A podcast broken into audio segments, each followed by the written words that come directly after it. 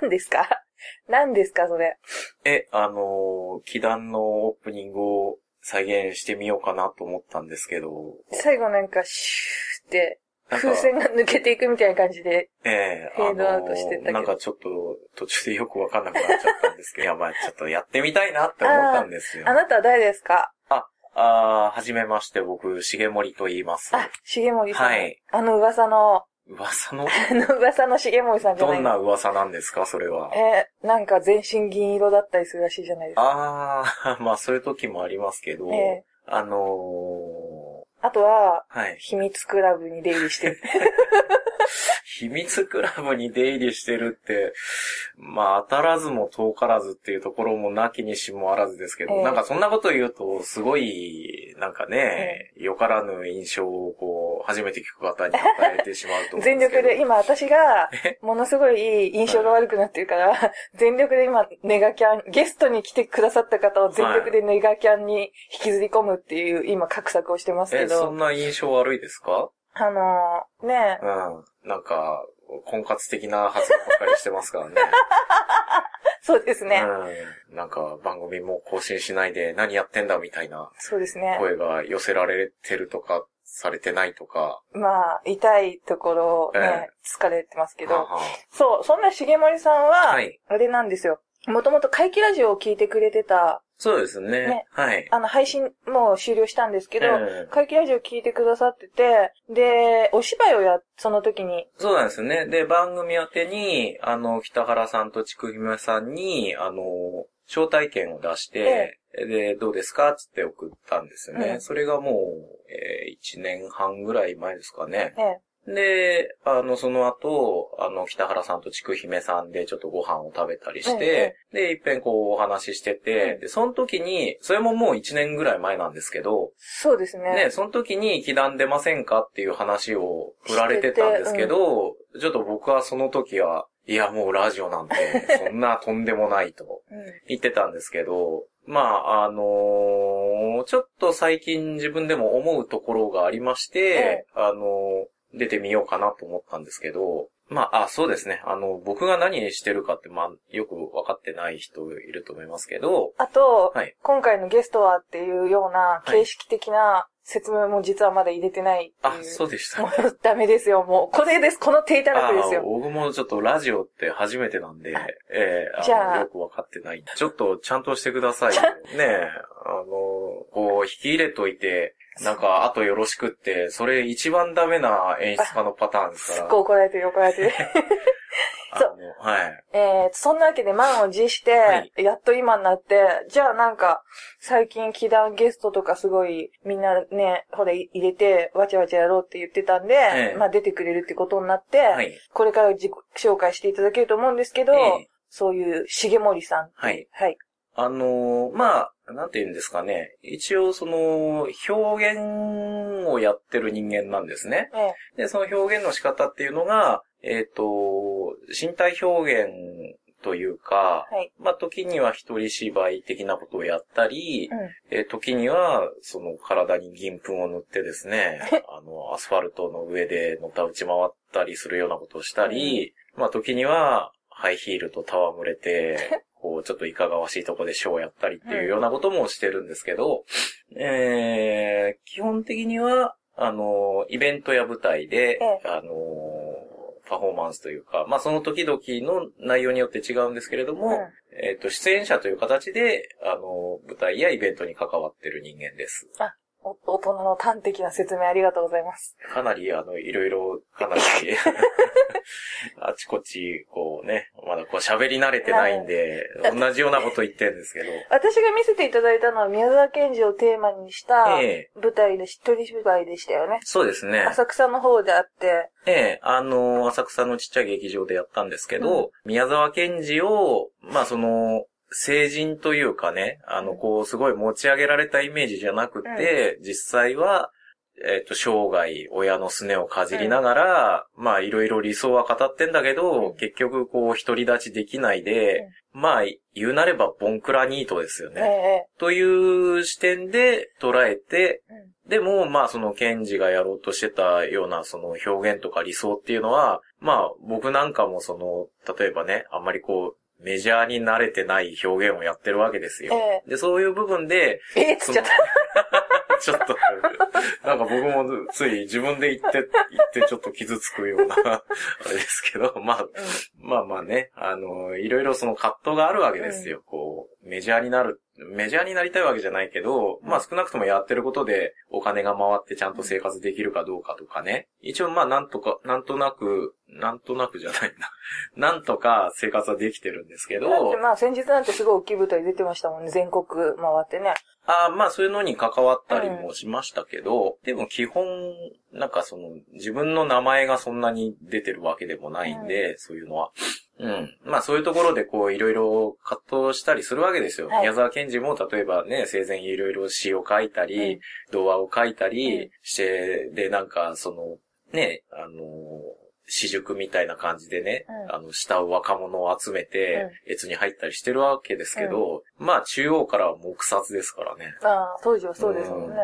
で、まあやっぱそういうところでこう、悶々としてるようなこともあっただろうと思いますし、まあそういうのをこう、ちょっと面白おかしくと言ったらあれですけど、そんなにこう、真面目に大冗談に描くんではなく、まあ今の、うーんと、今生きてる僕たちの感覚で、今そういう人がいたらどんな風に見えるかなっていうような視点で描いた作品だったんですね。えで、今回は、じゃあ宮沢賢治ですか？いや、あの、それもちょっと考えたんですけど、なんか僕あんまり実は宮沢賢治やめなさい思入れはやめなさい。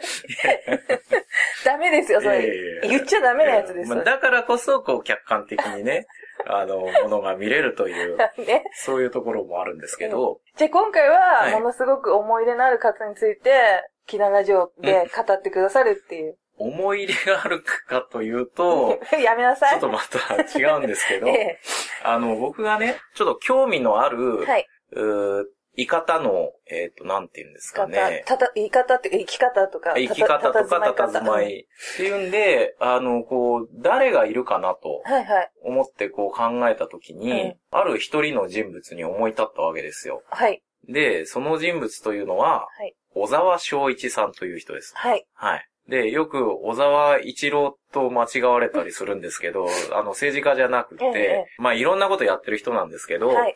一応その、ウィキペディアで書かれてるはい肩書きで言うと、えー俳優、タレント、俳人。俳人はあの、俳句を読む人の俳人ですねあ、。せ先ほどまで私がなってた方の俳人じゃない。あ、じゃないですよ。そういうやつじゃないですよ。えーエッセイスト、芸能研究家、元放送大学客員教授、日本新劇、ん？日本新劇俳優協会会長、うん。劇団シャボン玉座主催、見せ物学会顧問っていうような、こう、うん。肩書きが並んでるような人です。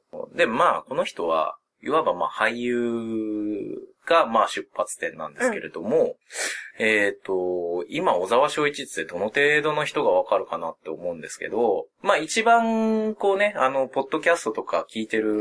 人からして、あの、有名なのは、この人 TBS ラジオで、うん。小沢昭一の小沢昭一的心っていう番組を39年間やってたんですね。これがもう、あのなんて言うんですかね、こう、一人語りの軽妙な喋りと、まあ、時事ネタを扱ったり、もう真面目な話題から、もうエッチな話題まで、縦横無尽に、こう、中年の大人の魅力溢れるダミ声でこう喋るみたいなね、そういういい番組があったんですけど、まあ、あの、小沢さん亡くなったことで番組終了しちゃったんですけど、まあ、それが、ある種、こう、ラジオっ子にとっては有名な。で、はい。ただこの小沢さん、あの、さっきもいろんな肩書き並べましたけど、はい。あの、本当にいろんなことやってて、で、その、しかもその、言い方というのが決してこう、物事の中心にいないというか、だけど、なんか、こう、重要な部分にいて、で、しかも、あの、こう、いい具合でいると言いますかね。うんうなんかこう、消え去るわけでもなく、ん。主流であるわけでもなく、うんで、僕はなんで小沢昭一知ってるかっていうと、うん。子供の時から、この人僕が子供の頃っていうから、だからもう30年ぐらい前ですけど、その頃、特にそんなに目立って映画にも出てないし、うん、で、テレビで例えばレギュラーとかで出てるわけでもないし、で、まあ、ラジオはもちろんやってたんですけど、子供の頃そんなに聞いてたわけでもないし、でもなぜか小沢昭一という名前と顔は知ってたりするんです。だからなんかちょこちょこなんかこう出てきたりしてはいたんでしょうね。それでまあ印象は強いっていうのはあるんですけど、まあその立ち位置的な感じで言うと、A 六助とか、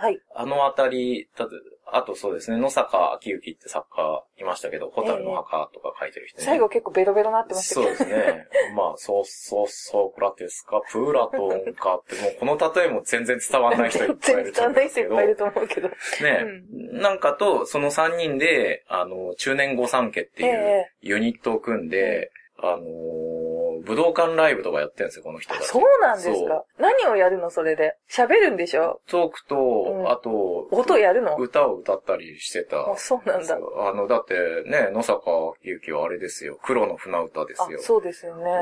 男と女の？間にはってやつですね。あ、でも好きですよ。うん。あれのね、作詞やってて、で、そうですね。何を言おうとしたのか忘れたんですけど。中年後産あ、そうそうそうそう。武道館ライブ。そう、武道館ライブで、ビートルズ以来、当時ね、ビートルズ以来の大盛況。あ、そうなんだ。そうですへえ、すごいですね。やってたっていうね。そんな方々ですよ。方々って言えば小沢昭一なんですけど。そう。で、あのー、まあ、本当にいろんな面を持ってるんですけれども、僕が興味がある部分っていうのが大きく分けて4つあるんですね。はい、それが、えー、俳優としての小沢昭一。はい。えー、放浪芸の研究者としての小沢昭一。はい。えー、次にですね、和芸の人としての小沢昭一。はい。そして最後4つ目、エロごとしとしての小沢昭一。なんか面白い。聞き捨てにならないですね。はい。この4つの視点で、ちょっと、あの、お話ししたいなと思うんですけども。よろしくお願いします。はい。で、まず、俳優としての小沢昭一ということなんですけれども、えー、まず、えー、っと、そうですね、青年、1929年、昭和で言うと4年です。に生まれて、えー、亡くなったのが2012年、平成24年ですね。83歳で亡くなっています。で、今の東京都大田橋付近に生まれて、で4歳頃に蒲田に引っ越したんですね。で、えー、小学校に入学して、その頃、まあラジオ全盛時代でしたから、ラジオで落語や漫才を聞くようになると。はい、で、そこからそういう大衆演芸というか、そういうものをまあラジオを介して聞き出して、で、蒲田ですから、当時蒲田にも寄席がありまして、子供の頃からちょっとそういうところに通うようになったということなんですね。まだ撮影所時代ではない蒲田って言ったら。ああ、いや、蒲田の撮影所はあったんじゃないですか、うんうん、それこそ、あの、ね、松竹の撮影所があって、だから戦前ですからもう全然、もうこれからもっともっと全盛期になるっていう感じですから。ね、ね、で、で、その後ですね、はい、13歳で麻布中学校に入学します。はい。で、ここで、えー、大西信之、えー、この人は脚本家で演芸評論家ですね。や、加藤武史、うん、俳優ですね。あのー、市川崑の近代一物で、よしわかったってやってるあの人ですね。はい。ありが、あの、ありがたいです、説明。はい。はい、で、フランキー堺。ええー、今、フランキー堺でわかりますかね？霊感山間第六感もわかんないですね。私はフランキー堺わかるけど。はい、まあ、だからもともとドラマで、その後俳優に転向した人ですね。はい、で、あと、中谷昇。中谷昇は、僕の世代だと、昔、カノッサの屈辱っていう、フジテレビがやってたはいはいはい、はい、それで教授役で出てたんですけど、えー、これももう今や伝わんないやついていけますよ。ってか、私が、まあちょっと下なんですけど、はい、大丈夫ですよ。はい。えー、で、まあそうですね、あの、岸田京子の元旦那さんですね、この人。あ、そうなんですね。はい、あと、灘稲田この人、精神科医で作家ですね。え、この人精神科医の？そうですよ。なんか。本業は精神科医ですね。そうなんだ、小説の人だと思う。狂い基地外交とかって書いてますね。へっていう人たちと同級生ですね。あ、すごいです。そうそうたるやつか。そう。ね。で、それで学校に入って、この頃通学帰りに、あの、新宿なんかのこう寄せに入り浸るという、そういう生活をしてたんですね。うん。で、これがもう僕にとっては都会暮らしのね、もうシティボーイって感じで、もう僕はなんか、あの、生まれ石川県のど田舎でしたから、え。なかなかそういう文化的なものに、あの、実際にね、触れることがなくって、まあだから、テレビとかラジオとかでね、ええ。いろいろ見聞きはしてましたけど、うん。実際にそういうものに触れるかどうかっていうのが、なかなかね、都会と田舎じゃ格差がありますから、あれでしょ？ちょっと大人のええ。ビデオを見るのも、はい。人ん家で見たがためにう、ん。すっごい気まずい思いをしたりとか、はい。ルパンの再放送とエロ本ばっかりの青春時代だったんでしょ？なんかまた僕のイメージを貶めるようなこと言ってますけど、そう、だから、逆に言うとだから、ちくひめさんなんかは、えいろんなこう、ライブとか、なんとかをね、同じ、同じじゃないですか、この、小沢昭一みたいに学校帰りに、なんかそういうところに行って、まあそうですね。青春を謳歌してたんでしょ？そうなんですよそう。なんですよ。で、まあそんなこん、こんそんなこんなで、そういう寄せ文化的なものに、はいどっぷり使ってええ育ってたわけです。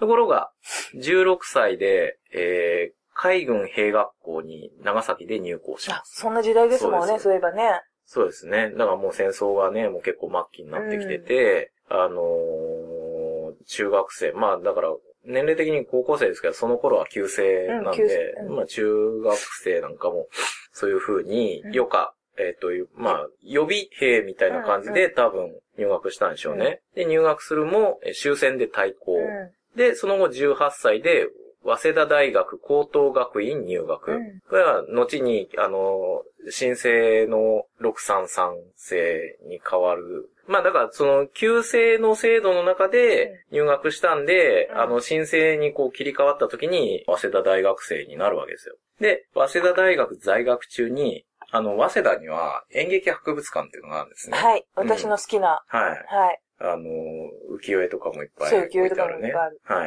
い。で、そこに行って、その博物館を覗いたら、えまあ、それこそその、いわゆる、なんですか、坪井、坪内商用うん。以来の、まあそういう近代演劇に関する資料だとか、まあ歌舞伎に関するものとかはいっぱいあるんだけど、その、この人が愛してやまない寄せ文化うん。については本当にちょっぴりしかなかったへと。で、それを見て何と思ったらしいんですね、この人。うん。で、こんな俺がもう愛してやまない面白いこの寄せ文化を全くこう演劇博物館を名乗ってるのに置いてないとは何事だとうん。思いまして、この人は、えー、その大学でですね、芸能文化研究会というのを結成します。はい。で、これもまたその先ほど言ってた加藤武。とかとこう結成するんですけど、うんで、この時に当時の演芸評論家で作家の正岡いるるっていう人がいたんですけど、その人を顧問にしてこれを結成します。うで、これがいわゆる今ある落ち研というものの元祖です。そうなんですね。だから、まあ、ただこの時はその落語を実演するっていうわけではなく、ええええその、本当に研究する研究するっていうことだったんですね。あ、で、さっき言い忘れたんですけど、そのはい寄席にこう、ね、あの、通ってるうちに、もちろんこの人も、あの、落語をね、あの、素人ながら学校の中でこう語ったりするわけですよ。で、あの、まあ、話に聞くと昔のね、あの、この娯楽があんまりない時代えにえ、学校の中でクラスに一人や二人なんかこの落語を覚えてうん。話して人気者になるみたいな、うんそういうパターンがあったらしくて、で、その、海軍学校時代もそういうのでこう喋ってて、なんかこういろいろ人気だったとういう、ん。いわゆる天狗連みたいなうん。のでやってて、で、まあだからこの人も実演は趣味としてやってたんだけど、基本その落語家を目指してとか、あのー実演するための、えー部活ではなく、うその大衆演芸としての落語を研究する。する。うんまあ落語だけじゃないんでしょうけど、うん何わ節とか講談とかそういうのも含めてなんでしょうけど、で、この時に、えっ、と、桂米朝と交流があります。はい。で、これはなんでかっていうと、その顧問に迎えた正岡いるるに支持してたのが、あの、桂米朝も、その正岡いるるに支持してたのへで、ーその流れでこう交流ができたりします。で、そう、桂米朝も、あのー戦後、あの、上方落語って一遍もう、ほほとんどこう、なくなりかけた時期があっええ、て、ええ。あの、要は、大阪の方は漫才が強くて、で、それでこう、落語がどんどん下火になってって、で、ほぼほぼなくなりそうになった時に、戦後、あの、桂米朝が、やっぱそういう、その自分のやってることを復興するっていう意味合いもあるんで、あの、すごくこういろいろ研究して、啓蒙して、それでもう盛り上げたっていう。その当時なんか落語、関西の落語の四天王って言って、その一角でしたから、まあまあそういう流れもありました。で、まあそういう、芸まあ、落ち研の元祖を作って、ええそういうところでこういろいろ研究をしてたわけですけれども、はいこの、これで、この、その先の進路を考えるわけですね。そうですね。そういえばまだ学生ですからね。そうですね。で、その、もうとにかく寄せが好きで、ええもうそういう研究もしてるし、この人、落語家になりたいとも思ってたんですようん。実は。。でも、その当時、映画全盛期だったんええで、え。あの、演劇の道に進めば、映画に出演できるかもしれないという考えあ、出たかったんだ。ちょっと。やっぱそれこそもう、娯楽、彼にとってはもうその娯楽の二大柱が、あの、落語とうん。映画映画。うん。だったんで、で、どっちを取るかって言って考えたときに、その、映画に出た方が、なんか良さそうって思ったんでしょうね。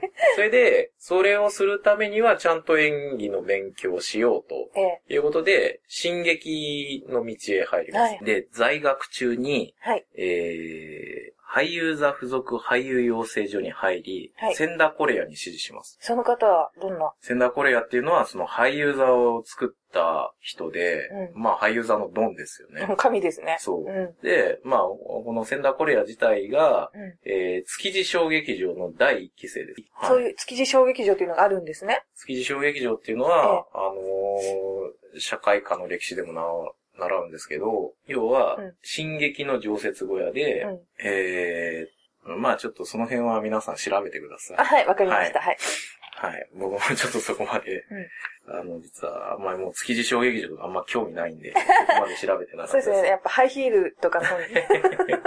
はい。はい。で、まあとにかく進撃の道に入るんですよはいで、進撃進撃って、あの、まあ新しい劇ですよねえ。え。で、あの、進撃がどういうものかってちょっとわかんない方もひょっとしたらいるかもしれないんで言いますと、はい。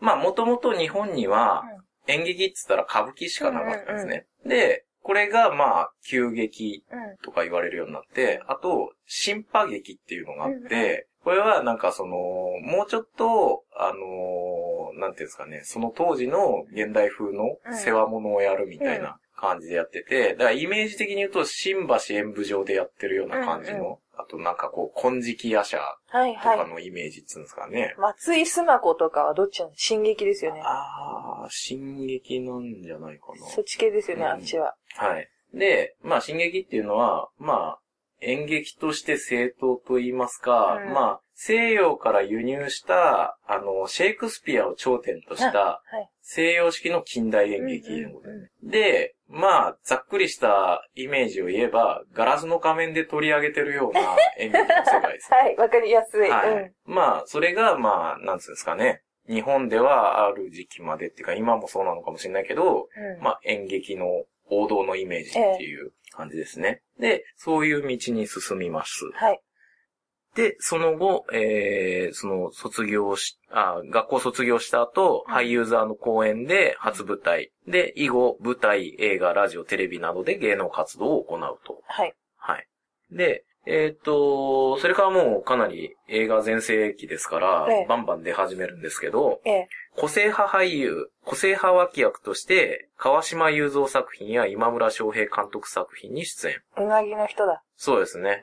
はい。そう、それ、それっていうね。まあ結構晩年ですけど、はい。で、特に川島雄三監督には、もう、あの、支持したぐらい、鹿島雄三監督はどんな作品がありますか？えっ、とですね、あの、まあ、今一番こう有名なのが、幕末太陽伝ってあいう、、はい。はい、映画がありまして、拝見しました。そう。これも、だからその、落語を題材にした映画で、その、品川真珠だとか、えっ、と、あと、居残り左平次とか、えっ、と、三枚気象か。なんかそういうのとか、いろいろこうミックスして、あの、品川塾を舞台にやってる映画で、これはもう非常に面白い映画で、主演がフランキー堺なんですけれども、これは本当に今見てもテンポが良くって、アクション、アクションってその別に飛んだり跳ねたりってわけじゃないですけど、はい。とにかくフランキー堺のこう身のこなしが非常に素晴らしく、えあの、本当に今見ても面白いです。うん。僕が生涯ベスト10を選ぶとしたらその中には入ってる映画です。ひちなみに、あとは、あとは、うんあとはそうですね、えー、最近加わったものとしては、マッドマックス怒りの手数料 あ、いきなり、あ、私私も好きですけど、と、うん。と、この世界の片隅に。あ、これはもう一気にこの数年で入ってきました、ね。あと7本しかないですけど、はい。大丈夫ですあかと7本のううちん。のい、そのうちの一マーターズマーターズマーターズは僕はあんまりちょっとグッと来なかったんですけど。うん見たんですか？見ましたよ、一応。ああ、そうなんですか。はいあ、アラビアのロレンスは入るかな。風と共に去りぬは？見てないです。あ、そうなんですはいね。。なんか、ああいう、ちょっと長ったらしいのはあんまり。まあ、アラビアのロレンスも長った習らしいったらしいですよ。よね。いや、でもあれはスペクタクルで良かったですよ。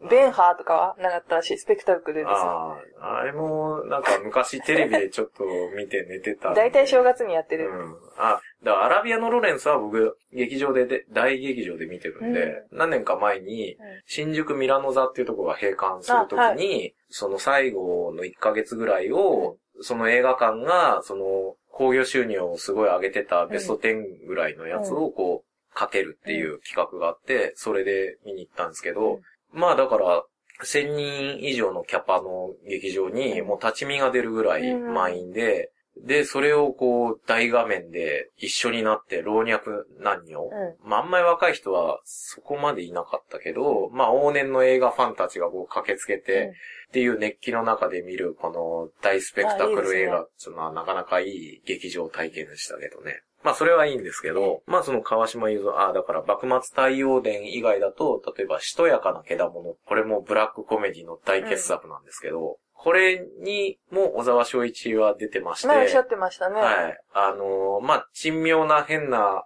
インチキ臭いハーフというか、根血の歌手の役とかやってて、結構強烈な印象を残してるんですけど、で、まあ、そういう役なんかが多いんですけど、はいあのーで、この人本当に役作りに変なメガネとか衣装を提案したり、うん紛争したりするのが結構好きな感じの人なんですね。で、で、まあ割とこう、コメディアン的な立ち位置だったりもしたんですけど、まあだからその紛争好きっていうところで、僕は、あの、勝手になんですけど、うん。ピーター・セラーズみたいな、こう、色合いを見てて、うん。で、ピーター・セラーズっていうのは、あのーまあ、向こうの、はい、向こうのって言ったらあれですけど、うん。あのー映画で言うと、ピンクパンサーのクルーゾー警部とか、あと、博士の異常な愛情で、その、いろいろ三役うんうんやってたり、まあ、とにかく他の映画でも、とにかく変な変装をしたり、なんか、この人イギリス人だったかな？なんだけど、なんか顔黒く塗って、うんインド人の役やったりとか、重森さんちなみにはい。映画をすごく見てるんですよね？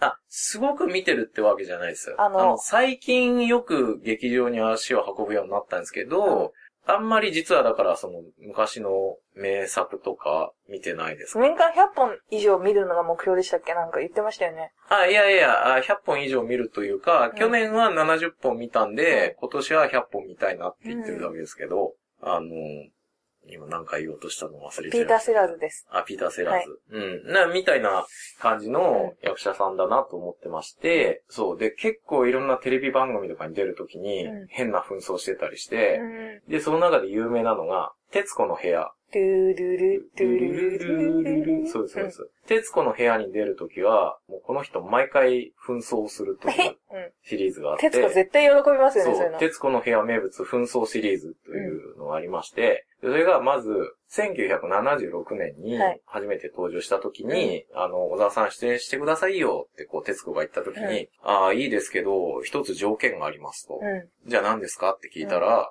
えー、黒柳さん、セーラー服着てください。っん。うわて言って、あの、それを条件に出るとぁ。言ったらい。しいんですね。で、徹子、その当時多分43ぐらいなんですけうんうんど、あの、セーラー服を着て、うじゃあ僕は学生服を、みたいな感じで、学生服とセーラー服でまず出演してるんですね。徹子髪型はあのままですか？あ、そう。で、その時の写真がこんな感じです。学生服とセーラー服。ああ、この人って、はい。若い時から老けてるのか老け止まってるのかどっちなんでしょう？で、髪型がこれだからかなああ。まあ、あと化粧の仕方っていうのもあるんでしょうね。まあでも、まあ、まだありっちゃありというかね。うん。ダメ 髪型がちょっとそれだから、はい。はい。で、その後、まあ、何回も出演するんですけど、そのたんびに、こう、徹子に新たなコスプレを要求するんですよ。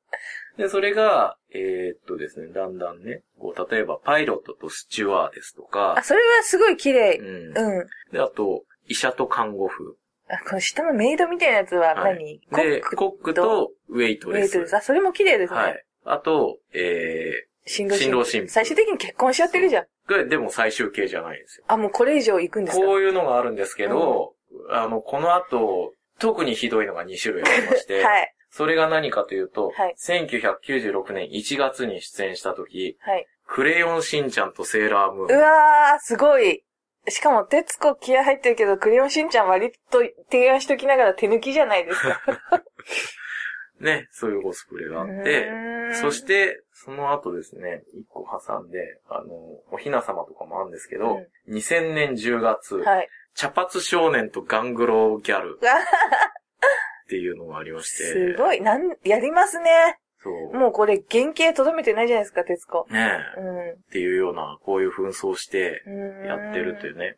小沢昭一さん本当に随分何回もじゃあ出演なさってるんですね。そうですね、10回ぐらい出てるんじゃないですかね、うんこれで言うと。うん。で、まあそういうような、あのーなんかちょっとやっぱふざけたいああ、そうとか、うんあの、真面目にやりたくないっていうね、あの、本気の遊びってやつですかそうですね、ん。そういう意識があるんだと思うんですね。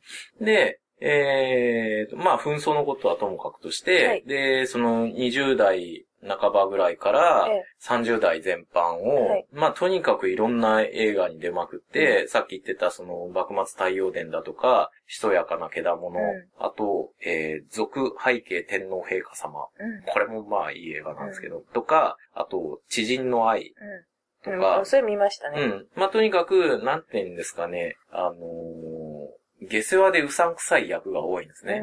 で、泥臭くて、泥臭くくて、うんで、公職でケチでいやらしい人物ばっかりをこう好んでやってて、で、その当時のインタビューで、僕の芝居、半分ぐらいの人は、あいつ何やってるんだと思うでしょうが、後の半分が、うん、やってるやってるとうなずいてくれる。そういう役者になりたいですね。って言ってるんですね。うん。で、もちろんそれと並行して舞台もやってて、で、舞台は、やっぱその、結構真面目な感じというか、あの、まあ、進撃っつと、特に当時はその真面目な演劇っていううん。うん。ですね感じな。んで、まあ、当時その、評論家の小林信彦が、うん。あの、日本の喜劇人っていう、これも名著なんですけど、ええ。書いてて、その中で、あの、小沢昭一のこと書いてるんですけど、まあその、コメディアン的な立ち位置の小沢昭一は面白いけど、うん。なんかそういう真面目な芝居は僕は全然見てないみたいなうん。こと言ってて、ただ映画にしても、今村忠監督、越後筒石親知らずって映画があるんですけど、うん。で、すごい真面目な役をやって、これが好評で、その後、えっ、と、1966年に今村翔平監督のエロごとしたちより人類学入門っていう映画があるんですけど、はいこれで、えー、キネマ旬報主演男優賞、毎日映画コンクール主演男優賞などを受賞。うん。で、まあこれで結構、あの、演技派としてもええ。認められたんですけど、これで、なんか当時、割とその、コメディアンってわけじゃないんですけど、はい。コメディ的な色合いの人っていう風に見られてて、で、当時、えっ、と、昭和33年、1958年の東京新聞で、若い3枚目っていう記事があって、うん。その中で焼き芋をかじっている小沢昭一っていう写真が載ってるんですへね。で、これが当時の小沢昭一のイメージ。イメージ。うんで、記事も、浅草的悪の強さという見出しで、うん。進撃俳優で映画に出ている人も多いが、小沢昭一みたいに鉄頭鉄尾3枚目ばかりやらされている人は珍しい。っていう風にへ書かれえ。てて、でも、その、割とそういう風に進撃出身の人で、コメディアン的な感じで出てきて、その後え演技派に変わっていくっていう人は多くて、だから、今で言うと、今って言っても今、本当の今っていう感じでもないんですけど、例えば西田敏行とか竹中然通じます、直人通じます。うん大丈夫です。は割とそういう感じじゃないですか。うんすね最初ちょっとこうコメディ的な、うん喜劇的なこうキャラクターで出てきて、後にこう主演を張ったりとかね。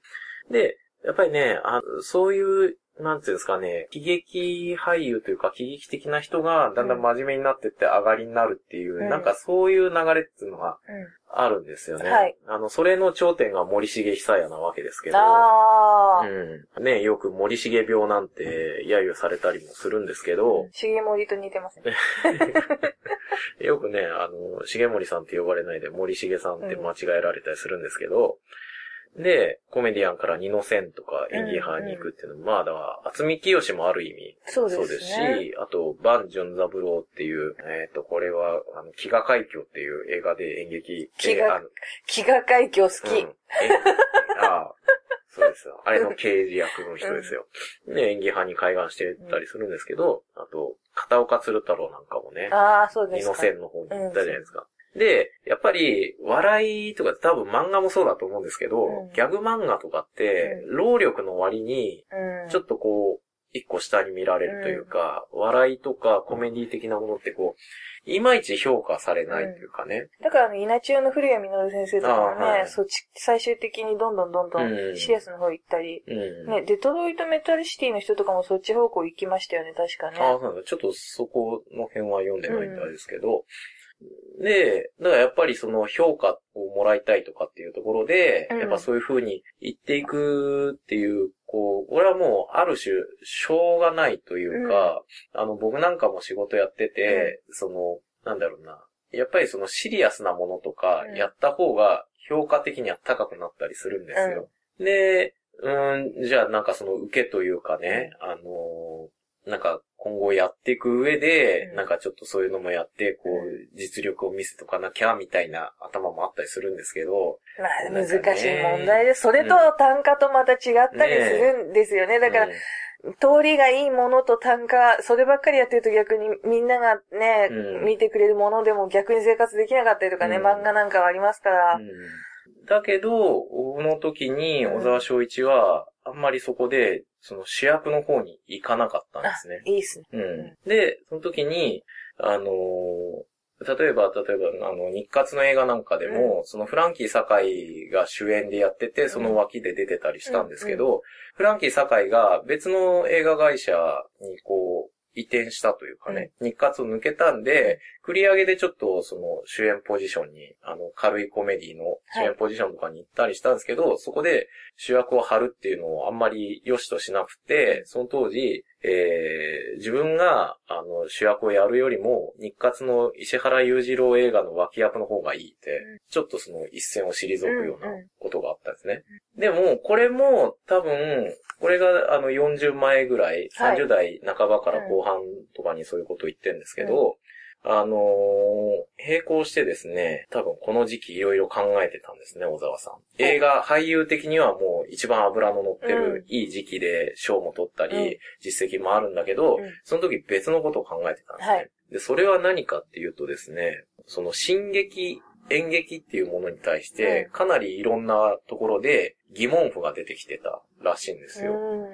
うん。で、あのーその時思ったのが、うん要は進撃っていうのは、その、進撃っていう形式を知ってて、なんかありがたいもんだと思い込んでる観客と俳優とがやってるもんじゃないかみたいな。あれでしょ、だから、要は、お見合いで見に行くようなものというか、歌舞伎なんかは昔はそうだったと思う。昔っていうか、今そうだと思うんですけど、なんか、その、ありがたい、見るお芝居っていうのかな、体感するっていうよりも見せてもらうお芝居みたいなことでしょ？うん、そうそうそう。いや要は、例えばの話、教科書でうん、こう、いろんな文学作品が取り上げられるわけですけど、はい。あれ、自分で例えば本屋だとか、あの、図書館で自分で見つけて読んでたら非常に感銘を受けたりするんですけど、うん教科書で取り上げられて、教科書のものっていう風に見ると、途端につまんなく、ね、クラムボンはカプカプ笑ったよとか。ああ、いや、あれは別につまらないとは思わなかったですけどね。思うと、格段面白いとも思わなかったですけど。そうそうそう。な、なんかもっと、なんていうんですかね、あの、バイタリティがあって、本当にその、普通に生活してる人が面白がるようなものか、みたいな、うん。風に思ったみたいですね。で、それはなんでかっつうと、この時代、その、ね1960年代とかって結構いろんな分野で、その、今までのものを壊して、うん新しいものを作ろうっていう運動が起きてて、で、割とその、演劇界で言えば、やっぱりアングラ演劇っていうのが台頭してきて、寺山修司とかね。そうですね。あの、唐十郎とか、あと、あの、黒天と佐藤誠とか、まあ、あのあたりですよね。で、その中で、その、見せ物小屋的要素の復権とか、はい近代演劇が、その、低俗として退けてきた土俗的なもの。うんで、あの、この時に、このあたりの時に寺山修司が進撃を表して、ためになるけど面白くない演劇って言ってですね。だからやっぱそういう流れもあって、いろいろこう疑問符が。あったんでしょうね。で、それで40歳にして、はいこの人、早稲田大学の演劇科の大学院に特別入学し、大学院に入り直します。で、そこで、あの、演劇評論家、あの、研究者としての、郡司正勝っていう人に指示します。うんこの人は、あの、歌舞伎研究とかね、うんすごいやってる人で、で、そこから芸能研究者としての道、あの、結果的には進んでいくっていうことになります。で、えーそこでこう学び始めて、えーそれが1969年なんですけど、はいその時に、えー一冊の本をはい。出版します。で、その本のタイトルが、私は河原小敷公っていうタイトルで。河原小敷ですか。はい。うん。っていうの本で、はいえー、で、それがどういう内容かというと、あの、僕が持ってるのは、1976年に文春文庫から出た、あの、文庫版なんですけど、それの、あの、ほら、文庫本後ろになんかこう解説があるじゃないですか。ありますねなんとなくこう、あらすじだったりとか。うんうんうんで、そういう文章の書いてあるのが、そこに書いてある文章がちょっとわかりやすいんで、そのまま読みますと、例えば徳出しストリップの踊り子からその体験と思想を聞き出し、愛嬌芸術である大道物売りの芸の実態に迫り、さらにホモと芸の関係について、あ、この芸っていうのは、芸芸術の芸。芸術の芸ですね。ホモと芸の関係について考察するなど、低級とみなされることの多い芸能の原点、いわば芸とセックスの境界線をた尋ねて、スケベとワイ雑の中に生きる人間の真実、日本文化の本質を探ったルポっていうような内容なんですね。で、あの、もう本当にいろんな人にインタビューしたり、はいいろんなものをこう取り上げたりして、で、とにかく芸能者としてこれからどう生きていくかという、ある種のこう、表明といいますかね、そういう本を出したんですね。それこそ本当にそれっていう感じのところ、確信ついてきた本を出されたわけですね。はい。うん。で、そこからがまたこう、いろいろ行動に移ってって、はいえー、で、その芸能の資源というか、はい。あの、根本を探ろうということで、で、やっぱり時、えっ、と、ちょうどその頃、まあ、東京オリンピックも終わってんですけど、ええ。高度経済成長期と、はい。あと東京オリンピックによって、こう、日本人の生活っていうのは激変したんですね。三種の神器だっけ？そうそうそう。冷蔵庫そとうそうそう。洗濯機と、うん。あと何でしテレビでしたっけ？そうですね。うん。あれ？ど、なんか、新三種の神器みたいなのがあって、どっちがどっちどっちがどっちかわかんないわ忘れたよ。まあまあ、そんな感じええですよ。えええで、まあだから、まあ日本の文化が大きく変わったっていうのがいいくつかありまして、まあ例えばその明治維新の時えうん。と、あと終戦ですね。はい。終戦の時にアメリカ文化入ってきたっていうのと、あとその東京オリンピックの時に、うんその、ね、街を作り変えるっていうんで、もう古い街並みを全部、なんかこういうの見せたら恥だみたいな感じで、一気に今風のと言いますか、その、いわゆる日本家屋とかをなくしていくみたいな、うん。あと道路も広げてっていう、それで激変したのを受けて、もう本当に生活なんかも変わってったわけですね。うん。で、その中で、その、いわゆる日本にあった放浪芸と呼ばれるようなものが、はい。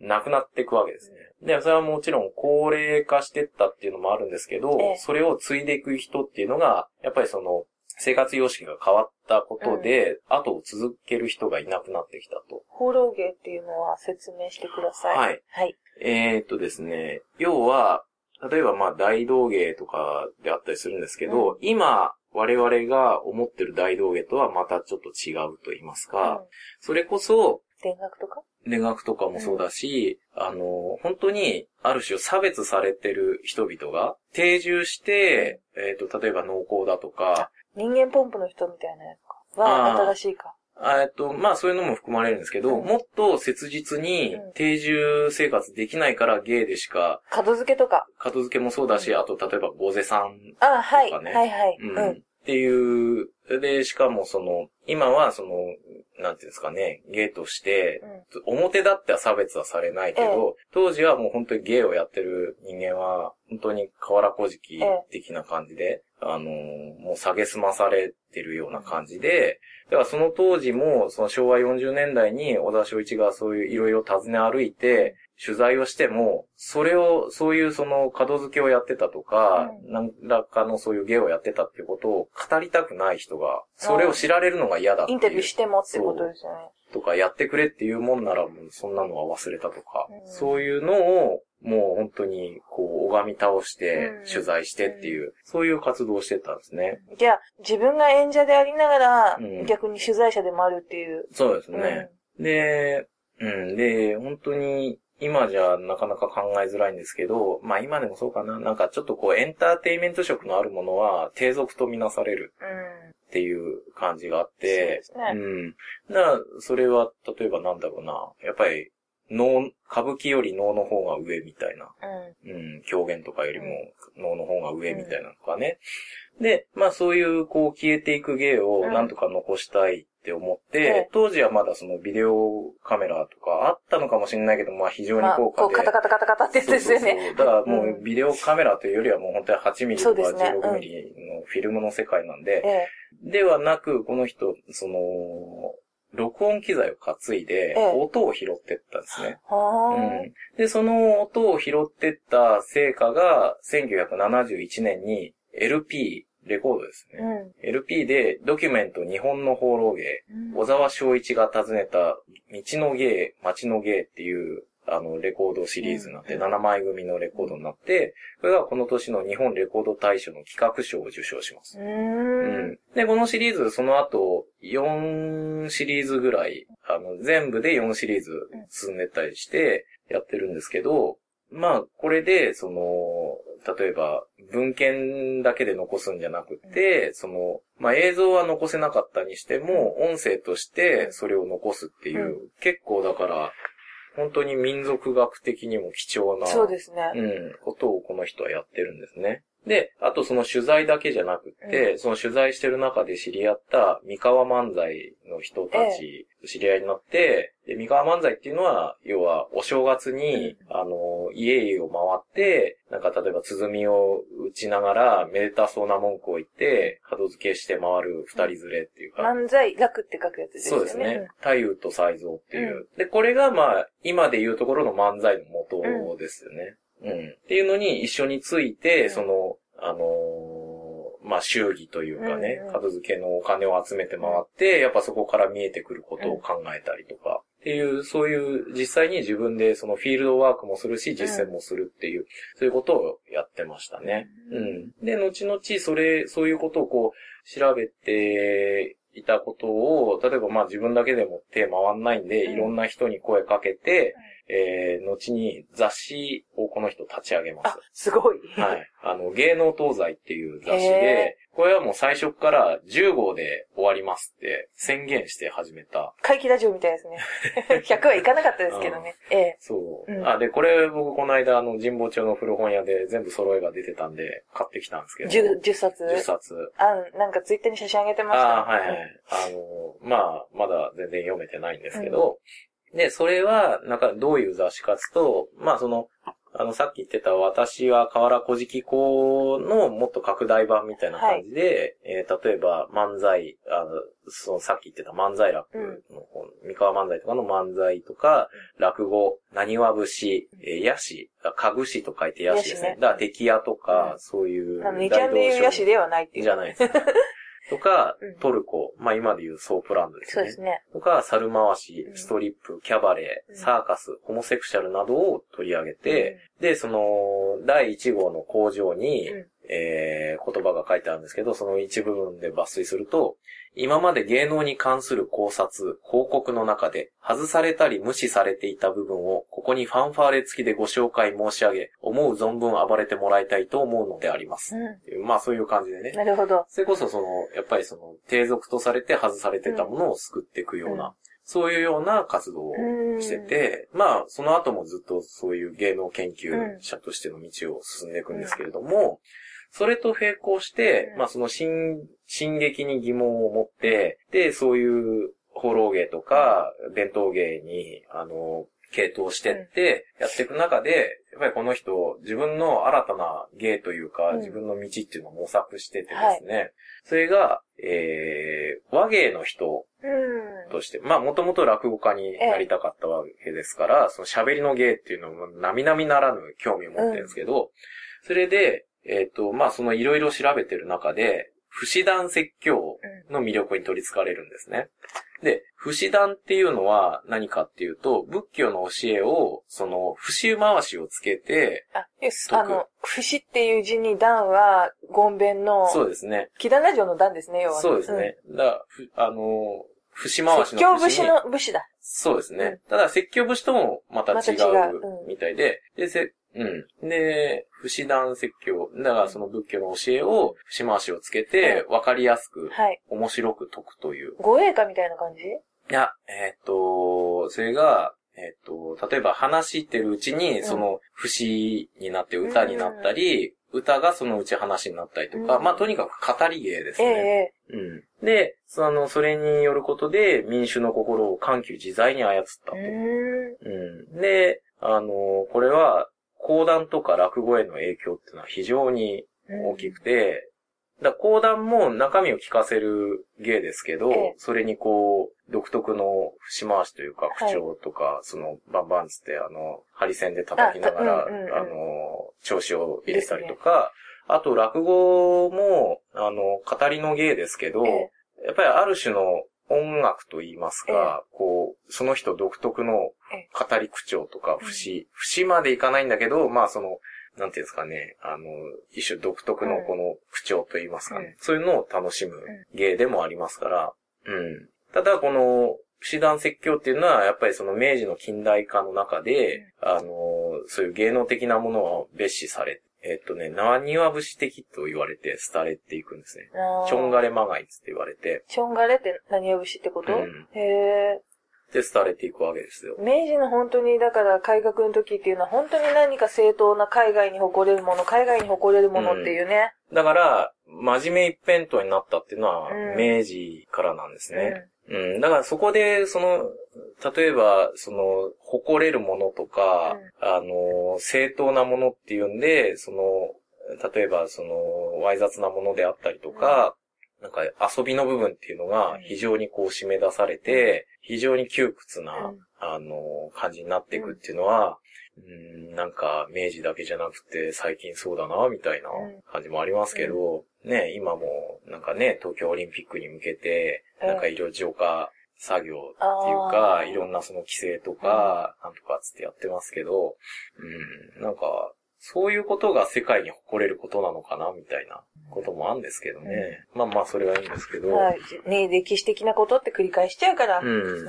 そうそう。で、そういう、あの、不死団説教に傾倒していく中で、あの、またちょっと話前後するんですけど、1967年、はい。昭和42年に、あの、その当時やってた進撃の、えのき物語っていうお芝居をはい。やるんですね。で、えのき物語っていうのは原作が長井家風で、うで、えーっと、演出が、早野、その当時、あの、まあ、小沢昭一が、その、早野敏郎さんと組んではい、劇団を起こし、という、劇団を起こしてっていうか、まあ、早野敏郎さんの劇団に小沢昭一がいたっていうことなんでしょうけど、で、そこで、鳴り物や節をつけた一人芝居うん。をやるんですね。で、その内容っていうのが、そのお坊さんの懺悔録で、うで、宝刀三昧の上に大金を猫ばばして人を殺めて逃走する。ん。もう破壊層じゃないですか。そうです。で、その住職といえども煩悩の塊っていうようななるほど内容で、だから多分その内容的にも、多分それを題材選んだのも、そういうね、うん。あの、さっき言ってたその芸能とセックスとか、あとそういういかがわしい、わい雑なっていうはい。部分でもあるし、あとやっぱりその作者のね、長い家風的なうん。生き方といいますか、うん。その、もう、生涯女の尻を追いかけたお的なところに対するなんか、思い入れみたいなのも、実際そういう生活は多分、あの、小沢昭一っていう人は、そこまで、あのー実践をどの程度してたかわかんないですけど、そういうところに対する憧れっていうのはあったと思うんですね。それはまた後で話しますけど、はい。で、その鳴り物や節をつけた一人芝居っていうことで、なんか一人語りによる芸の可能性っていうのが出てきまして、これが後々、あのー小沢昭一の演劇のライフワークとして、はい東来三那っていう、あのー演目をやるんですけど、どん、どん、どんな感じ？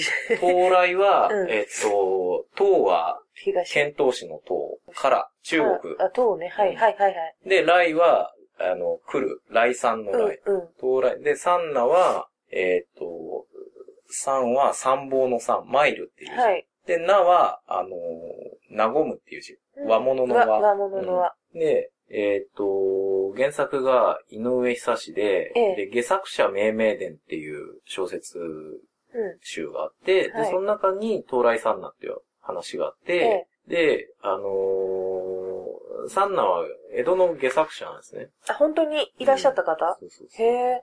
で、そのサンナの、あの、反骨とかユーモアとかいかがわしさに満ちた人生を一人語りで書いた作品で、ええ。あの、まあ、これ前半はもう、小沢昭一のフリートークはい。で始まって、途中からその一人芝居に入っていくっていう形態なんですけど、あの、で、まあ、その、東来サンナのことをそんなに語りたいわけでもなくって、その、一人語りの芸としての可能性として、うん。その一人芝居っていう方法と、あともう一つ始めたのが、うんこれが、その、TBS ラジオで始まった、小沢昭一の小沢昭一的心っていうあの、番組。とても有名な。そうです。で、この番組を始めたきっかけっていうのが、その、えのき物語をやったことで、何かその、ちょっといろいろ可能性を感じて、始めたらしくて、で、この小沢昭一的、小沢、小沢昭一の小沢昭一的心っていう番組は、始まったのは1973年ですね。はい昭和48年から、小沢さんが亡くなる2012年まで29年間続きました。うんうんで、それこそ、あの、さっきも言いましたけど、まあ、お父さんへの応援歌といううん。サブタイトルというか、まあ、あの、スローガンのもと、あの、その中年男性的な視点で、その世間を眺めるというか、うん。まあその、お父さん的人の寂しさ、わびしさ、あと、スケベ心、もう、あと真面目なね、政治の話から、スポーツの話から、もうそういうのを取り上げて、軽妙な一人がかりで、はた、はな、話していくっていう、うん。そういう番組で、で、そういうのをやってて、で、五代目柳家古参をして、こういうのが現代の落語なんだよとうん言わしめたという。で、あのー五代目の柳家古参っていうのは、もう当然亡くなってるんですけど、ええあれですよ、あのー長谷園のおじいちゃんですよ。見に行ってます。見に行ってる、うんああ、落語を聞きに行ってると。はい。ね、今の、あの、柳家家禄さんのおじいちゃんですね。はい。まあ人間国宝になりましたけど、あの人して、こういうのが現代の落語だとうん言わしめるぐらいの、まあ内容であったと。ううん。そうですね。ん。えー、で、そんな現代の落語だっていうふうに言われてますけど、はい。実際的にもっと肉薄した感じのことが聞きたいんですけど、どんな感じだったんですかね？じゃあちょっとその流れで、で、えー今までこうして話してきた、あはい。の最初に言った、うん。その4つの俳優としての、えー小沢昭一と、えーその芸能研究家としての小沢昭一、あとその語りの芸の人としての小沢昭一、で、あともう一つ残ってるのが、エロごとしとしての小沢昭一。あの、多分これ、その、主演したう、ん。その、エロゴトシたちより人類学日本映画があって、ありましたね。多分そっから来てるんだと思うんですけど、うんうんうん。まあ、とにかく、あの、この人、自分でスケベだと公言してうん、やまない人重で、森さんと一緒じゃないですか。一緒なのかな？あれ、フォロワー全部、なんか、え？SM 関係みたいなね。いやいや、SM 関係って別に僕は SM やってるわけじゃないですから。たまたま知り合った人にそういう人が多いってだけの話ですから。で、まあこの人ね、あの、小沢昭一だからその、芸能、演芸能関係の取材もしてるけど、はいそれだけじゃなくて、あのーいわゆる非有名人との対話っていうのを非常にやってて、ああ、それでもやりたいですよね。で、それは、例えば、朝日芸能とか、うん。内外タイムスといったね、うあの、まあ、いわゆる一流誌と言われるような、真面目な内容うのん。新聞とか雑誌じゃなくて、ちょっとこう、色っぽい話題なんかもね、記事を載せていくような、そういう媒体で、あの、いろんな人にこう、インタビューしたり対談したりとかっていう仕事もよくやってて、で、そういうのをまとめた本が、うん。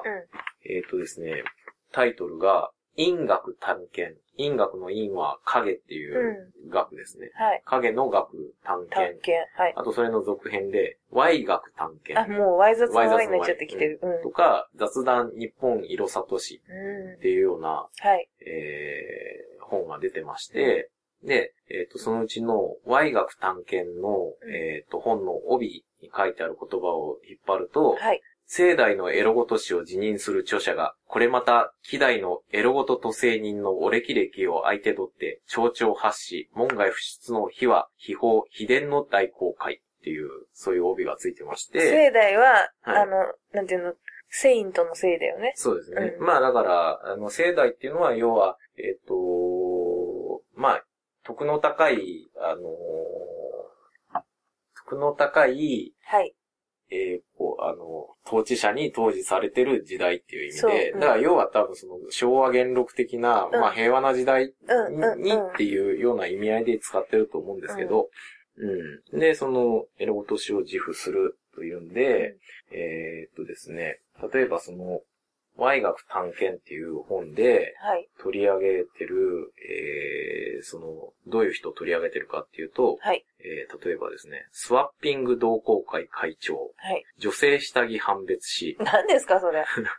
ダブルベッド専門からくり士、どういうことですか？悪事記士え、スケバン、スケバンって。遠本研究家っていうようなね、スケバンって。うん、書いてありまして、ね、な、な、その、え、ダブルベッド専門からくりし、超気になるんだけど。えっ、と、ダブルベッド専門からくり士っていうのは、要は昔その回転ベッドとかね、はい。なんかそういうギミックのあるラブホテルっていうのが流行ってたらしくて、なんか貝だったりとかするんでしょう知んないけど。貝？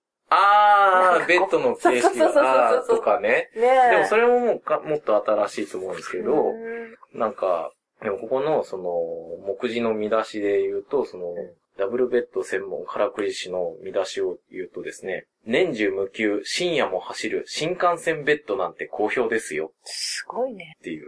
なんか、それは新幹線の形をしてるベッドで、なんか、前に行ったり後ろに行ったりっていう、なんかそういうね。なんか、やっぱり、そういうところに行くテーマパーク館、うん結構そういう、なんていうの？仕掛けとかも、テーマパーク館だったのかなってあー昔は。非日常館そうそう、非日常館だったのかななんて思っちゃったりして。どうなんですかね？なんか昔は、ね、あの、今よりもその防音性なんかもね、普通の家屋はうん。少なかったりするそうし、ね、あの、部屋も、今よりもその個室感っていうのはうん。なかったっていうかね、あの、襖一枚隔ててとか、もしくはもう寝てるのも、結構僕の子供の頃とか、僕のうちはそうでもなかったですけど、結構そのね、大家族つか、うん兄弟が多くて、兄弟は結構なね、年頃になってもなんか結構川の字で寝てたりとかってうんいうのもありましたからね。うん。なんだろうね、そこに行くことがテーマパーク館みたいなのがあったのかなみたいな。で、科学みたいなことって、直接的なのが動くってことなのかなとか、その、どうなんですかね。わかんないけど、うん。でも、全然関係ないかもしんないけど、うん。僕はあの、リモコンで、ビデオじゃねえや、CD プレイヤーとかが、リモコンで、あの、トレイが。ウィーンって動いたのを、初めて見たときは、科学を感じました。わかる気がします。うんあの、だって僕の子供の頃って、まあもちろん発売はされてたけど、うんテレビってまだこのダイヤル式だったわけですよ。そうですね。ガチャガチャってうんうんやってて、それが、なんつうんですかね、ボタン式っていうか、うん。だって黒電話だったでしょ？もちろん、うん。いや、一一番本当に生まれた頃はね。うん、うちも。で、なんかテレビの、なんかあれもなんかこうボタンをガシャガシャってこう横並びにいろ、こうボタンが並んでて、それでこうチャンネル変えるみたいなのから、リモコンになって、え？テレビのそばまで行かなくて変えられんの？みたいな。うん。で、で、それでまだこうピッてやってこう画面が変わるとかっていうのは、なんか具体的な物が動いてないから、まだね、なんかこう、こう指先一つでダウンさ、みたいな感じの 感じですけど、あの、こう指先でこの物がウィーンガシャンつってこう動くっていうのは、もう今の人からしたらあれかもしれないですけど、当時それを目の当たりにした時はなんかもう 新しい時代が来たなって思いましたよ。うんまあそこはちょっとわかんないんあ、だけどで。でもそういう多分感じなんじゃない？わかんないけど。うん、だから逆に廃れちゃうんじゃない？とは思いますけど。うんだから最新の技術ほど、そうそうそうそう、ほら、回転していくから、なるほどね。うん、逆に普通の部屋がいいよってなるんじゃないですかね。ああ、なるほど。で、クオリティの高いサービスとかさ、うんうんうんあの、よくある、リッツ・カールトンと同じ枕使ってますとかさ。ああ、僕、あんまりそういう高級なね、あの、ところに、ちくひめさんと違うんで、行ったことないんで、その例えがもう全くわかんないんですで、そういうこと言う。いけど、ねえ、ちくひめさんはなんかお嬢さんだったらしいですからね。や、ラブホテルの話ですよ。ああ、うんそういうところもよく行ってらっしゃる。言ってません、言ってません。で、そうですね。まあそういうね、あのはい。人に取材話したりとか、ね。あと、そのだから、要はこういう赤裸々の話を聞き、聞いてくるってことでしょ？そうですね。そういう例としていただくわけですよ。そうそうそうそう。で、あと、その芸能東西って雑誌の中でも、うんはい。えっ、と、トルコ嬢、ソープ場うん今で。言うソープ嬢、まあ風俗嬢に対して取材をしてて、うん。で、後にドキュメント綾さんっていう一冊の本になってるんですけど、うんあの、その、風俗営業の女性を、その個室での1対1の、たった一人の観客を相手にした、あのー劇場を作ってる人だっていう視点で、ああ、面白い。捉えて、うんそのいろんな話をへえっ。ていうね。で、やっぱりその、いかに、その、やっぱり風俗とはいえ、やっぱりいいお客がつく、んあの、売れっ子の人っていうのは単にその見た目とかうん。若さとかだけじゃなくって、いかにそのお客をもてなすか、うん。いかに例えば、あの、お客さんに、まあ、ある種疑似恋愛的なうんうんうん。手練、手札を使って、そういう気分にして、うん。で、しかもそれが騙されてるとかって思うわけじゃなくて、いかにいい気持ちになって、うん。その肉体面だけじゃなくて精神面で気持ちよくなって帰ってもらうかっていう、そういうようなことっていうのはもうその役者だったり、うん。表現者にとってそれはもう大切なことなんじゃないかっていうような視点でこうんう聞いてたりとか、うん、あとまあその、ストリップうん。に対してもうこう非常に、なんですかね、あの、お、ベタ褒めというかね。うん。で、確かに僕も、あの、昔、あの、一時所属してたというか参加してたダンス集団があって、うん。そこで、あの、一回ストリップ出たことあるんですよ。で、別に脱ぐわけじゃないんですけど、その、まあ、大宮のストリップ劇場だったんですけど、うん。そこで踊りを本当に真剣にやってる人たちばかりを集めて、あの、ストリップ場、うん。ストリッパーでやってる人たちを集めて、そのゲストに、まあ、うちの集団が呼ばれて、やったんですけど、まあ、やっぱりその、例えば体を晒す、裸を晒すっていうだけじゃなくて、その、劇、いわゆる、その、劇場というか、あのー、なんていうんですかね、小劇場とか、うん。あの、その、っていうところの劇場でやってなくて、もっとこう、距離が近いというか、あの、なんていうんですかね、もっとその、具体的なバイタリティの溢れる現場で表現をやってる人たちのうん。姿っていうのは、まあ非常にこう、感銘を受けましたね。だって、重森さん、この間さ、はい。大きな舞台の大阪公演のさ、はい夜公演の昼にストリップ行ってましたもんね。ああ、行きましたよ。ねやっぱりあの、非常に感銘を受けましたよ。そうですか。でもそれはわかりますよ。ううんん。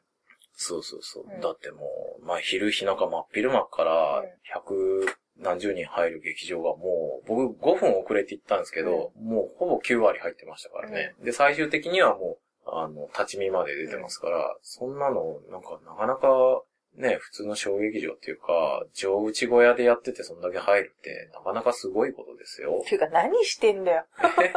いやいや、だから僕もね、芸能の資源を、あはい。本番の舞台はあと何時間後だぞっていうね。しかももっと大きいところですよ。ああ、まあ、舞台は大きいけど、役は小さいって。そういうことね。あとですね、で、うんえっ、と、そのエロごとしとしての小沢昭一を表した文で、はい。あのー坂井隆さんっていう、これは社会学者なのかな、が書いた、あの、小沢昭一的エロスっていう文章が一文があって、はいで、その中のちょっと抜粋を読むと、ええ。小沢昭一には、エロスに直裁に向かうその代わりに、エロスに取り憑かれたり、エロスを生りとする人間たちへの強力な関心が先立っているようにも見える。はあるいは、人と人とが出会い、関係を結び、しくじったり、うまくやったりしながら積み上げる、ややこしい過程としてのエロス。いわば、前儀のさらなる前儀への盗作的な愛である。それは、セックスと恋愛の両極端に分かれがちな若いエロスには、あるいは、小市民的道徳には、しばしば不純であるとみなされる大人の領域であろう。い。まさにそういう感じですね。ううんん。っていうようなことが書いてあって、はいあと、えっ、と、もう一つエピソードとしてあるのが、ええ。あの、昔なんかその、歩みの箱っていう、なんか募金箱みたいなのあるの知りません？なんとなくぼんやりわかる。そうで、それの、なんかチャリティーショーっていうのが昔テレビでやってたらしいんですよ。で、それに、ある年、あの、出演した小沢昭一が、その後、まっすぐにトルコ風呂、まあ、に駆けつけ、ええ。で、そのトルコ城に何度も、俺はゲスなスケベ野郎だね、と確認を求めて、で、そのトルコ城に、当たり前じゃんって言われて安堵したっていう、ね。なんか立派な人間じゃないということが、うんなんかこう、平常心につながるっていうようなね。なんかそういうところがね、また僕は信頼できるなというかね。なんかその綺麗事うん。だけじゃなくて、まあ時にはそういうね、あの、仕事もしなきゃいけないっていう時に、うんなんかちょっとある種、こう、お自分を貶めるわけではないんだけど、なんかそういう、なんていうかな、偉いというか、正しいというか、純粋っていうようなところにこう染まりたくないっていうようなね、心持ちっていうのが、僕はなんかちょっとね、あの、そういうところにこうシンパシーというか、信頼できるなと思うわけですね。うん。うん。だからなんかそういうような、あのー綺麗事とか、正しいとかっていうところじゃなくて、もっとその下世話な部分とか、人間の本来的に持ってる、なんか弱い部分とか、スケベ心とか、なんかそういうのを肯定というかね、そういうところを含めて、なんかこう物事を追求していくっていうような姿を僕は勝手になんかこう、小沢昭一イズムと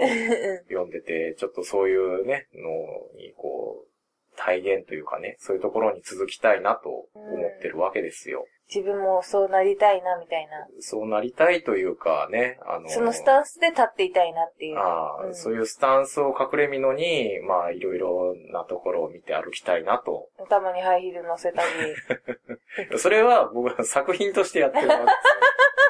あの、僕は女性にそういうふうに、あの、踏まれるとか、そういう趣味はないですから、そうですあのはい。じゃあうん、重森さんも、はい。そうやって、うん。あれですか、江戸落としとして、そして役者として、はい。またはその、フィールドワークなんかも時には、というと聞こえはいいですけど、はい。ぬらりひょんのようには、いいろんなところに顔を出して、はい。そして、まあ、研究を重ねていくんですね。まあ、あのね、あの、好奇心の赴くままに、いろいろなところに、こう、出入りしたいなとは思ってるんですけど、ええあ、で、この間、好奇心は猫を殺すらしいですよ。まあ、ね、うん。それで死んだら本望だ、みたいなね。開き直った。うん、今回ね、あの、まあ、ね、こう資料っていうか、まあ昔読んでた本とかまたいっぱい出してきて、こうはいまとめてたんですけど、それをまとめてるときに、群馬県のチンポウ感っていう秘宝感があるんです。何を言い出してるの？下ネタじゃないですか。いやいや、下ネタじゃないでしょ？下ネタかもしんないけど、ええ真面目な下ネタでしょ？あ、まあそうですね。うん。まあまあいいんですよ。そのええチンポウ感っていうね。はい。あんまり、健康しないでいただきたいんですけど。チンは、うんあの、珍しい。はいポーはお宝っていう。うんはい。で、カンは館ですね。はいで、チンポウ感ってはいいうんですけど。。4回目ですけどね。はい。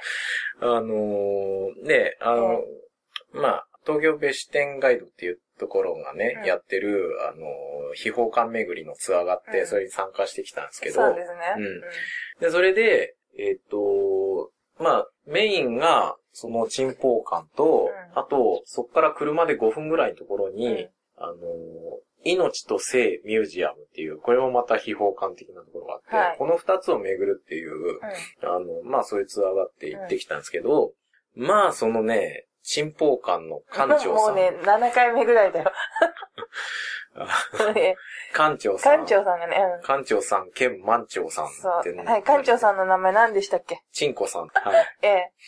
あの、この方、今70歳の女性なんですけど、まあ、とにかくね、この人の語りがね、素晴らしかったんですよ。面白いよね。あの、そう。実は私昔行ったことああ、いたことあるんですか、る。うん。でもちょっと変わってんだよね。だからうん時事ネタを盛り込むから、ああ、いや、だから、常に、この、話、和芸が進化してるんですよね。そうなんです。よ。うん。で、それこそもう本当に時事ネタを絡めて、あの、なんですかね、そこの、なあの、展示物の説明と、あと、いかに、あの、お賽銭を入れなさい、みたいなのをね。イカホですよね。イカ法ですね。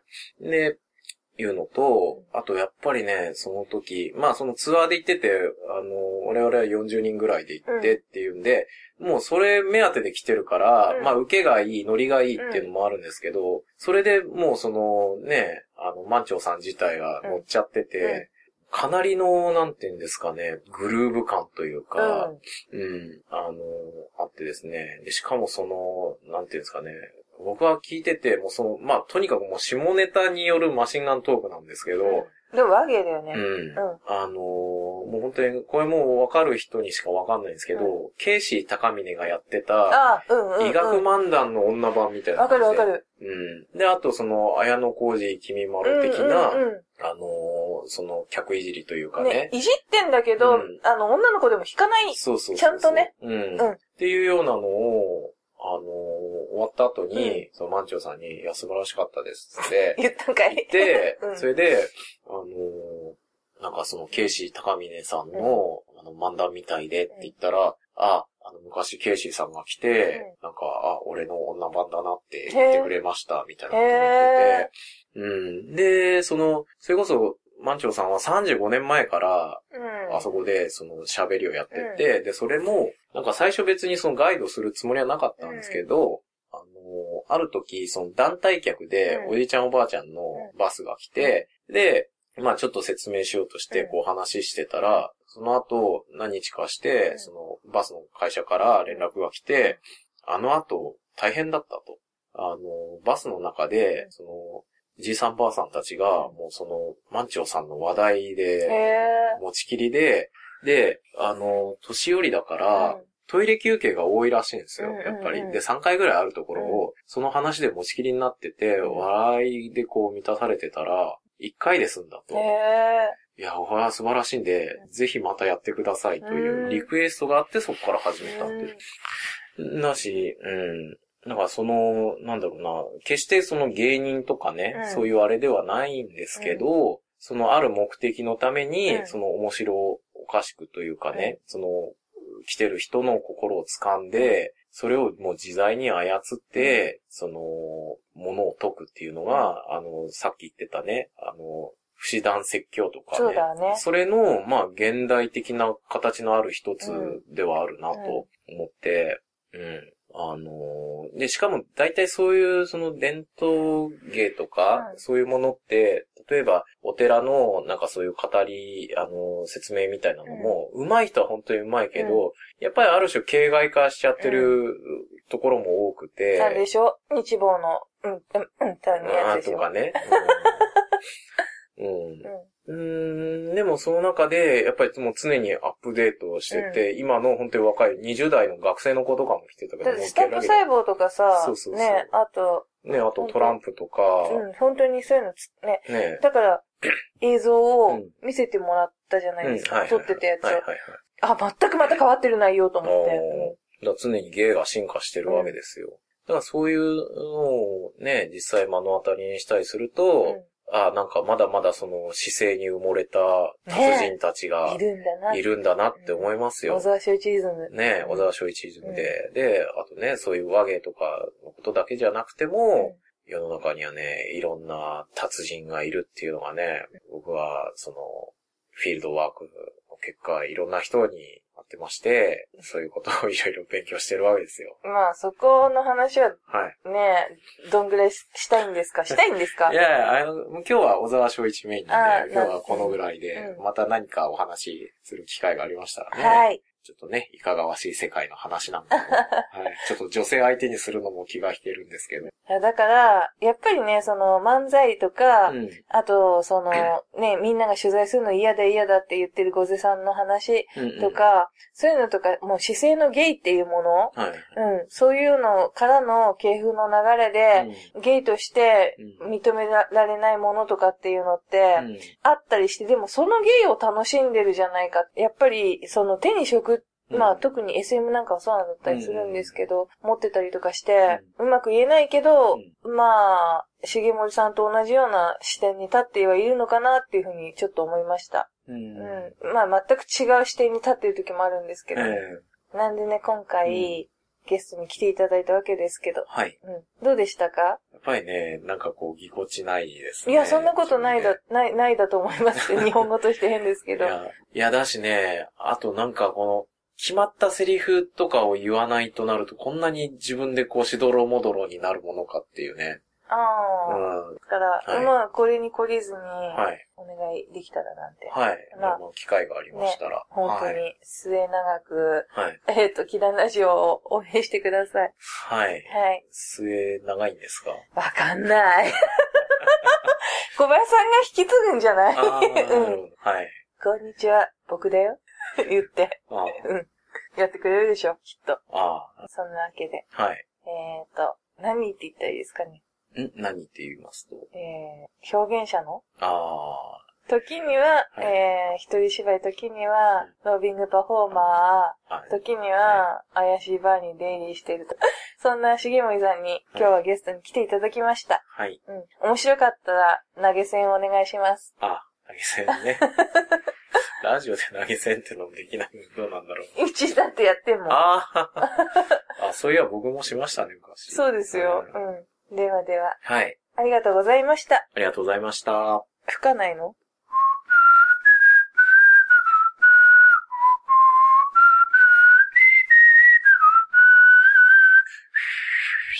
また、息入れた。